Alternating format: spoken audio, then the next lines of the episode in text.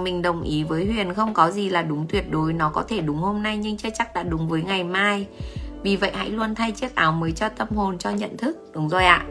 Những người luôn luôn có ý thức như thế này, Huyền tin là sẽ là người có thể khám phá ra rất nhiều cái nấc thang của chính bản thân mình ấy.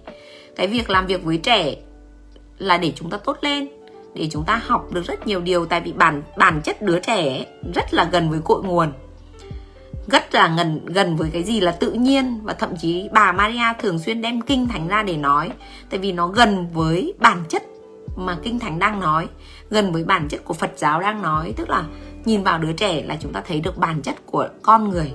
Con người sinh ra tự nhiên như thế nào thì nó phải là như vậy. Thì khi mà chúng ta gần với đứa trẻ và chúng ta quan sát được cái điều đó thì chính chúng ta đang được quay về trở về cái nguồn gốc để chúng ta học hỏi. Cho nên là nếu như chúng ta luôn luôn có ý thức học hỏi, chúng ta không kiêu ngạo, chúng ta quan sát và chúng ta nghiền ngẫm cho chúng ta để càng ngày chúng ta càng trở về. Đấy là cái lý do mà vì sao có nhiều người bảo rằng là sao mà càng nhiều tuổi mà vẫn còn trẻ. Trẻ này không phải là trẻ vì chúng ta tiêm cái này cái kia hay là chúng ta phẫu thuật thẩm mỹ, mà trẻ về mặt tâm hồn là khi chúng ta thuận mọi thứ với cái dòng chảy của cuộc sống, thuận với tự nhiên thôi. Thì em thấy là chị Đào Hạnh như thế này thì chắc chắn mình sẽ khám phá rất là nhiều điều hay nữa. Ngân Vũ nói rằng nhiều trường Mon chỉ xếp học liệu ra rồi cho các bạn lần lượt lên thực hành, sau đó kết thúc hoạt động thì học theo cách đó có hiệu quả không ạ? Nếu như nói về cái chia sẻ về quản lý lớp học ấy, thì nói thật với các bạn là các bạn phải học sâu về quản lý lớp học. Và riêng về cái module quản lý lớp học ấy, thì Huyền vừa cùng với cả đội ngũ của mình sửa lại cái module này. Thì thực sự rất là nhiều cái để nói luôn bạn ạ. Thì đối với trường Mon các bạn nhé, thì Huyền mô tả qua cái cách mà các cô đứng lớp như sau. Cái việc mà bàn và thảm là một cái ranh giới, một cái gọi là một cái thế giới riêng của mỗi đứa trẻ. Khi đứa trẻ quyết định là cái tâm hồn mình chọn cái điều gì được phơi bày ra đó, thì đứa trẻ cần cái sự riêng tư. Và cái sự riêng tư này nó nằm ở bàn, nó nằm ở thảm. Khi đứa trẻ chọn thì bình thường trong một cái giờ vòng tròn đầu ngày thì cô giáo sẽ ngồi nói chuyện với các bạn là chào các con, hôm nay các con thấy thời tiết thế nào, rồi có gì vui không, chúng ta có thể cùng nhau hát một bài, và hôm nay cô có một cái hoạt động này dạy cho các con chẳng hạn. Đó là một cái sự thú vị gì đấy, đó là thứ mà chúng ta có thể giới thiệu trong giờ vòng tròn. Sau đó thì chúng ta sẽ nói rằng là bây giờ đến giờ hoạt động Montessori rồi, cô sẽ mời những bạn nào đứng lên để hoạt động trước. Thì ví dụ như là trong 15 bạn ngồi đó thì mình có thể chọn 1, 2, 3 bạn đứng dậy chọn hoạt động trước. Sau khi những bạn đấy họ chọn hoạt động ok rồi thì mình mới mời tiếp tục 3 bạn nữa. Các bạn hãy đứng lên và dần dần 15 bạn sẽ ai cũng có thể tự lựa chọn cái hoạt động của riêng mình. Còn cái việc như Ngân Vũ có chia sẻ rằng là trường đặt cái học cụ ra, xong đó mời từng bạn lên để thực hành ấy, thì đó không phải là giờ Montessori đúng nghĩa. Tại vì ở đây ạ, lại quay về cái giống như lúc nãy bạn kia hỏi rằng là Glenn Norman có tuyệt vời không ấy. Thì ở đây ạ, cái mục đích và cái hiểu của trường này và cô giáo này có nghĩa rằng là khi chúng ta có một học cụ, một bài học, chúng ta giới thiệu cho trẻ cái bài học đó, thay vì cái việc chúng ta giới thiệu cho một bạn thì chúng ta cho từng bạn lên làm luôn. Thì có nghĩa rằng là một lúc chúng ta giới thiệu được cho nhiều bạn, chúng ta tiết kiệm được thời gian. Nhưng nó thì có vẻ về mặt hiệu quả thì là tốt, nhưng về mặt tâm hồn thì nó không phải thực sự là tôn trọng cái sự lựa chọn và tin tưởng cái sự lựa chọn bên trong của mỗi đứa trẻ. Tại vì nó giống như ngày xưa chúng ta đi học ấy các bạn, một tiết toán, có phải ai cũng thích toán đâu, đúng không ạ? Có bạn thích, có bạn thì ngồi vẩn vơ ra ngoài cửa sổ. Vậy thì cái việc mà tất cả đều phải lên hoạt động cái đó để chúng ta đạt một cái chỉ tiêu nào đó, thì đó là đạt cho người lớn chúng ta, chứ không phải đạt cho tâm hồn của đứa trẻ. Cái tâm hồn đó mong manh lắm, đang vừa nhen nhóm một cái ý tưởng, đang vừa hé cái cánh cửa chỉ để nhìn một cái gì đó và cảm thấy thích, muốn lại gần để có thể chạm vào, thì không được chạm vào mà phải căng mắt ra nhìn một cái thứ mà mình không hề muốn. Vậy thì tâm hồn của mình nó lựa chọn cái khác mà, có phải là cái mà người lớn nghĩ là tốt đâu. Cho nên là cái cách hoạt động như vậy nó không đúng em, nó không đúng về cái mặt là mình hiểu cái tiến trình phát triển của bạn ấy. cái nhu cầu bên trong của bạn ấy có giống những bạn khác đâu. Tại sao lại phải học cùng một bài? Và nếu như chúng ta đã bảo là chúng ta tẩy mới để chúng ta tôn trọng con người đó như họ vốn là, có nghĩa rằng là ngày hôm nay có thể là đứa trẻ thích cái bài đó, ngày mai có thể bạn ấy không thích nữa. Tâm sinh lý bạn ấy đang thay đổi, chúng ta có chấp nhận được điều đó không? Hay là chúng ta con phải học theo đúng cái bài của cô, như thế mới là tốt. Nếu như vậy thì chúng ta đi bên cạnh vẫn với một cái vai trò là chúng ta đi theo để vẽ, để uốn nắn một cái cây thành một cái cây bonsai, mà chúng ta không thực sự hiểu rằng là cái cây này nó vươn lên theo cái hướng ánh nắng đó. Chúng ta chỉ cần đi theo để chúng ta thêm nước, chúng ta bắt bớt sâu đi thôi.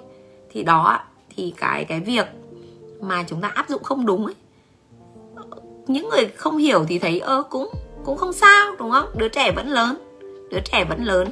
Như Huyền nói đi nói lại rồi, cái chúng ta cần trong giáo dục ấy, đó là xây dựng nên phẩm chất của một con người. Mà phẩm chất nó làm nên cái thần thái, đúng không? Chúng ta vẫn nói rằng là tất cả là cái thần thái, đúng không? Thì cái thần thái, cái phẩm chất nó mới là cái đáng quý, mà không ai bắt chước ai được cả. Và nó mới là cái vốn của chúng ta trong cuộc đời này, chứ không phải là cái việc là học được cái gì từ cái bài đó. Đứa trẻ cần được tôn trọng cái sự tự tôn bằng cách là đứa trẻ được đứng dậy chọn cái mà mình muốn, và được tôn trọng và được ủng hộ, được ghi nhận, hơn là cái việc phải ngồi thật ngoan để được cùng làm một cái bài, đúng không ạ?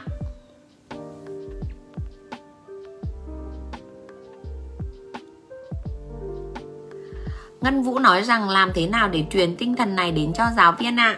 Ngân ơi, nếu như cuối tuần này em ở gần Đà Nẵng thì em có thể mời tất cả giáo viên đến tham dự cái buổi chia sẻ của cô ở tại Đà Nẵng nhá. Thì có hai cái điều rất là hay như thế này. Con người chúng ta ấy, chúng ta hay bị dán nhãn cái cũ, đúng không ạ? Ví dụ như là chủ trường nói thì chưa chắc các cô đã chịu nghe, vì là nó là bị tổng hợp rất nhiều cái ấn tượng cũ rồi. Cho nên nhiều khi chủ trường nói thì không nghe, thậm chí chủ trường bắt đi học cũng khó chịu. Huyền đã gặp những cái người giáo viên là chủ trường bắt đi học khó chịu, nhưng khi đi học rồi, gặp Huyền rồi thì quyết định đi học chuyên sâu, một sự tự nguyện. Thì ở đây là gì ạ? Ở đây là giống như Huyền nói đấy, khó có ai có thể đủ cái trí tuệ để mà mỗi ngày chúng ta xóa đi cái góc nhìn cũ để chúng ta nhìn một con người theo cái góc nhìn mới. Chúng ta tin được là ai rồi cũng sẽ khác. Liệu là có những người ngày xưa lừa bạn, nói dối bạn, bây giờ bạn gặp lại bạn có tin là họ đã thay đổi hay không? Thì cái việc là chúng ta nói chưa chắc các cô đã nghe, thì bạn hãy cố gắng đưa các cô đến những cái buổi hội thảo của trung tâm. Nó rất là ít tiền. Thứ nhất là ít tiền, hoặc là nó rất là miễn phí, đúng không ạ?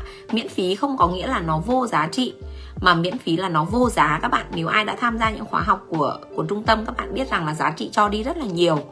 Thì các bạn, Ngân có thể cho các cô đến cái hội thảo cuối tuần này tại Đà Nẵng, khóa học thắp sáng tình yêu tại Đà Nẵng.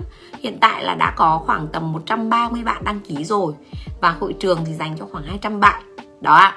Hai là em có thể tháng 12 này cho các cô đi tham dự một cái chương trình đào tạo huấn luyện của Huyền. Chương trình này thì nó sẽ hơi mạnh hơn, strong hơn là cái chương trình thắp sáng tình yêu. Chương trình thắp sáng tình yêu thì nó nhẹ nhàng, nó thiên về tâm lý. Nhưng cái chương trình vào tháng 12 này Huyền mở ra ấy, với cái tâm huyết là Huyền muốn tri ân những học viên ở Đà Nẵng và những học viên ở Sài Gòn và những học viên ở Hà Nội. Đó là đại diện cho miền Nam và đại diện cho miền Bắc. Chúng ta sẽ quy tụ lại để Huyền có thể biết rằng là trong danh sách này, những ai đã học từ trung tâm một năm qua, một thời gian qua bạn học rồi, bạn có thành tựu gì. Huyền muốn được tự tay trao một cái chứng nhận để được ôm các bạn. Huyền muốn được tự tay huấn luyện đội ngũ cho các bạn. Huyền muốn chúng ta đi về, chúng ta tái tạo một nguồn năng lượng mới, để chúng ta có một cái tư duy mới, để chúng ta làm việc. Thực ra ấy, nó cũng giống như là cái con đường của Huyền đang đi ngày xưa thôi. Khi mà Huyền làm đào tạo thì Huyền cũng băn khoăn giữa cái việc là Montessori nó là những cái gì nó khá là hàn lâm, nó khá là kiểu chuẩn mực ấy. Vậy thì cái cách giảng dạy của mình thì nên như thế nào? Có phải là những người giáo viên Montessori thì ai cũng sẽ nhẹ nhàng, ai cũng sẽ chậm rãi và ai cũng sẽ kiểu quý tộc như vậy không?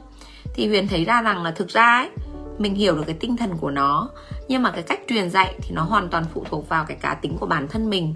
Vì mình cũng giống như trẻ ấy, khi mình đến trong cuộc đời này ấy, Cái điều khiến bạn nổi bật hơn tất cả những người khác đó là bạn thể hiện được cái cá tính của bản thân. Thì những ai tham gia cái khóa huấn luyện của Huyền thì các bạn thấy rằng là Huyền huấn luyện mọi người khá là vui. Và Huyền tin là vui thì chúng ta sẽ học được nhiều. Và không có nghĩa vui là xuồng xã, các bạn vẫn học được cái tinh thần đáng quý của Montessori. Và cái khóa của tháng 12 này là cái khóa mà chúng ta đến với nhau, cùng ăn, cùng khóc, cùng cười. Khóc nhiều đấy ạ. Và chúng ta tái tạo lại cái năng lượng, làm mới lại con người chúng ta theo một cái cách huấn luyện trực tiếp từ Huyền. Cho nên Ngân Vũ nhá, nếu em có đội ngũ giáo viên, em hãy cho tham gia những cái buổi như vậy nhá.